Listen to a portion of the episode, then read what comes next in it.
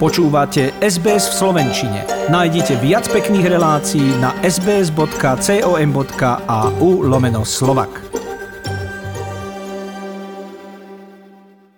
Hoci je dnes druhá adventná nedeľa, o predvianočnom pokoji na slovenskej politickej scéne vonkoncom nemožno hovoriť. Na svedomí to má aj Judáš. Nie však biblická postava, ale akcia s týmto krycím menom – v rámci nej skončili v policajných rukách viacerí vysokí predstavitelia bezpečnostných zložiek štátu, vrátane súčasného námestníka tajnej služby Borisa Beňa a tiež donedávna najvyššieho šéfa polície Milana Lučanského. Zadržaní čelia obvineniam trestných činov od korupcie po založenie a podporovanie zločineckej skupiny. V súvislosti s väzbou ex-šéfa policajtov sa hovorí o úplatkoch a krytí trestnej činnosti. Lučanského zadržali vo štvrtok na základe výpovedí už zadržaných osôb. Čelí podozreniu, že po dohode skupiny, do ktorej patril ešte ako policajný viceprezident, kryl podvody istého podnikateľa.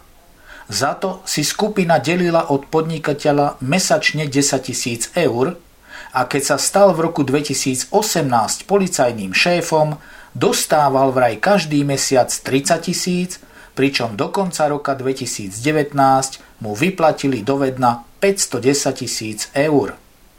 Jeho majetok bol dlhšie predmetom záujmu médií. Napríklad jeho luxusná vila pri Martine, byt na Floride či podozrivu lacno od polície odkúpený byt v Bratislave. Ešte väčšiu pozornosť ako akcia Judáš však vyvolala polícia v útorok, keď zadržala Jaroslava Haščáka, šéfa jednej z najsilnejších slovenských finančných skupín Penty a druhého najbohatšieho Slováka po českom premiérovi Andrejovi Babišovi.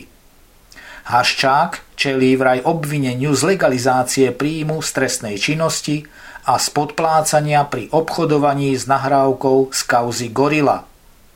Táto kauza patrí k najväčším v ére samostatnosti – prepukla na verejnosti v roku 2011, keď Anonym zverejnil na internete pasáže z vyšetrovacieho spisu obsahujúceho prepisy rozhovorov v jednom bratislavskom byte, ktorý tajná služba odpočúvala v rokoch 2005 a 2006 a kam chodil šéf Penty a vplyvní ľudia z politického prostredia.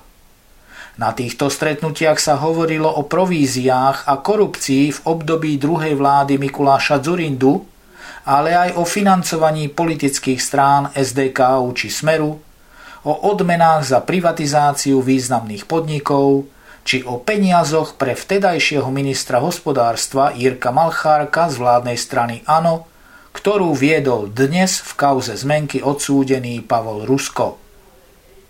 Informácie z gorily zatriasli slovenskou politikou, viedli k masívnym protestom v uliciach a k predčasným voľbám v roku 2012. V nich získal smer absolútnu väčšinu a mohol vládnuť sám.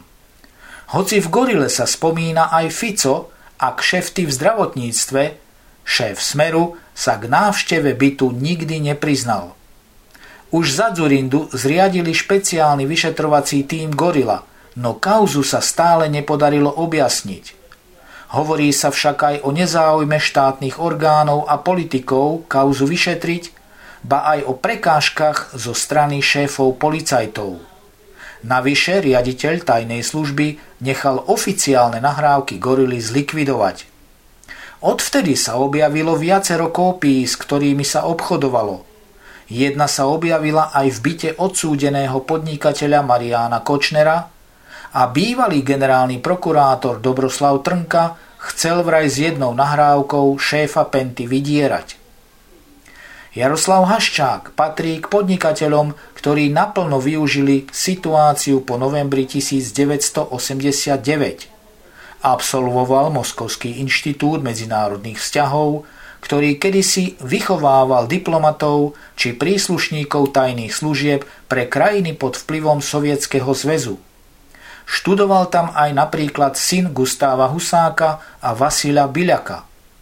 Haščák zarobil prvé veľké peniaze po novembri dovozom lacného textilu z Číny.